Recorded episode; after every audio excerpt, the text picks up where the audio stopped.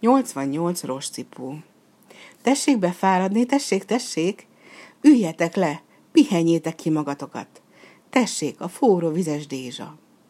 Ünnep van a faluban, aját és tárágot köszöntik. Ilyen fiatalok is legyőzték magát a fekete ördögöt. Szinte gyerekek még. Igazi hősök. Már ezután nyugodtan élhetünk, békében és boldogságban. Én meg semmiről se tudtam. Halászni mentem a folyóra. Hát én, én se láttam semmit. Az erdőben voltam gombát szedni. Elmegyek a kondérokért, hogy legyen miben megfőzni a rist. Nagyon helyes, már rég ideje volt. A falu hangos volt a vidámságtól, mindenki a kondérok körül sürgött, forgott, és hamarosan hegyekben tornyosultak a hófehér riskupacok. Süsünk cipót. Úgy van, süsünk belőle cipót, annál nincs finomabb. Cipót mártással, mm, szilva lekvára, vagy csak sima cipót szilva és mártás nélkül, de minél gyorsabban. Aja és Taraó nézték az ajos készülődést, és azon csodálkoztak, milyen gazdagon élnek a parasztok ebben a faluban. A kapuk előtt virágok nőttek, a kis tavakban fehér és piros pontyok cikáztak ide-oda. A tyúkólakban a tyúkok hangosan kotkodácsoltak. Az istálókban türelmetlenül topogtak a lovak, és a tehén istálókban pedig békésen kérülctek a tehenek. És íme, a tágas tiszta, minden a helyén van, a nagy tűzhely felett egy halom színtetején pedig már forra víz a kondérban. Már hozták a nagy vendégkínáló tálat. Van itt ponty, angolna, s a folyó minden áldása. Van itt gomba, friss páfránylevelek, sült gesztenye, asszalt szíva és más finomságok. A hatalmas tál közepén pedig ott púposodik a temérdek illatos forró részcipó. Tessék, tessék hozzálátni. Csak semmi udvariaskodás, jó étvágyat vendégek. Köszönjük, köszönjük szépen. Csak semmi ceremónia. Kényelembe helyezkedett Taraú, és alaposan nekilátott a részcipónak. Hű, de finom, de finom.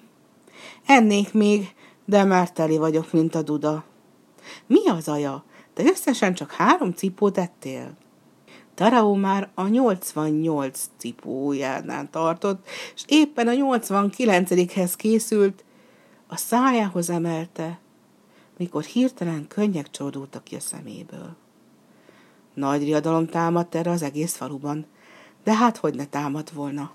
A hős, aki legyőzte magát a fekete ördögöt, zokog egy megkezdett cipóval a kezében.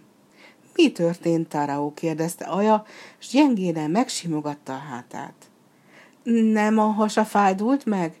tudakolta résztvevőn az apu. Vagy a mellenyilal? S támadt rögtön nagy zenebona. Ki azt kiáltozta, hogy vizet hamar, ki meg azt, hogy orvos gyorsan. Nem kell semmi, kiáltotta hüppögve Taraó.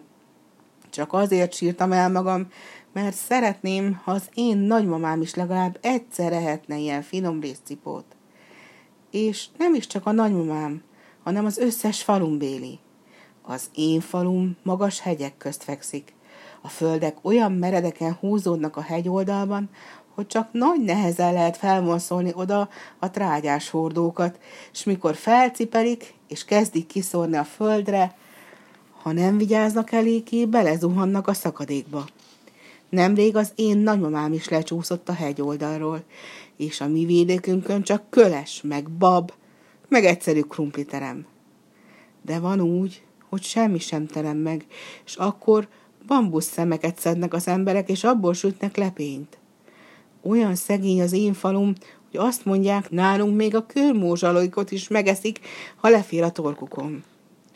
És az én nagymamám hajnaltól késő estig dolgozik szakadatlanul, én pedig mostanáig más sem csináltam, csak kérincséltem őt, hogy süssön nekem több köles lepényt. Hallgatta Aja Tereót, hallgatta, míg végül maga is elbúsult, eltöprengett. Vajon mit csinál otthon nagyapa? És az erdőben az állatok. Vajon mi van velük? Ó, hát ezért bánkódtok, öreg apu. Ha csak ennyi az egész, ezen könnyen segíthetünk. Hozzátok el ide a nagymamát, a nagypapát és az összes falubeléteket.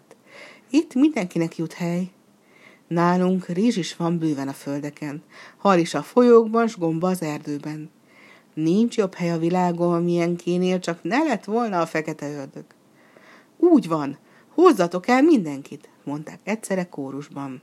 Elférünk minnyáján. Taraó letörölte a könnyeit, és így szólt. Köszönet nektek a kedves szavakért, csak hogy ideje már útra kelni. Még sok a dolgom. Kérlek, vezessétek ide azt a fehér lovacskát, melyet a fekete ördög barlangjában találtunk. És beköszöntött reggel. Még sötét volt, mikor Tarao és Aja kilépett a házból. Elmentek a falu szélig, ott Tarao felültette Aját a fehér lovacskára, és ezt mondta. Most pedig elindulok megkeresni a mamámat. Te meg Aja, menj haza a falunkba a fehér lovacskán. Én is veled megyek, Tarao. Felülünk mind a ketten a fehér lovacskára. Egy nap alatt száz rít is megteszünk. Ugyan már, Aja, nem te reszkedtél a félelemtől a fekete ördög barlangjába? Én olyan helyre megyek, ahová nők és gyerekek nem jöhetnek. Meg különben is a fehér lovacska sem bír el kettőnket, hiszen kicsi. No, Isten veled, vidd haza aját a küszöbig fehér lovacskám. Megsértődött a fehér lovacska, miért kicsinek nevezték. Hátat fordított, nem nézett Taraóra, de Taraó kedveskedve megsimogatta a sörényét, s már is megengesztelődött. Topogni kezdett, vékony hangon felnyihogott.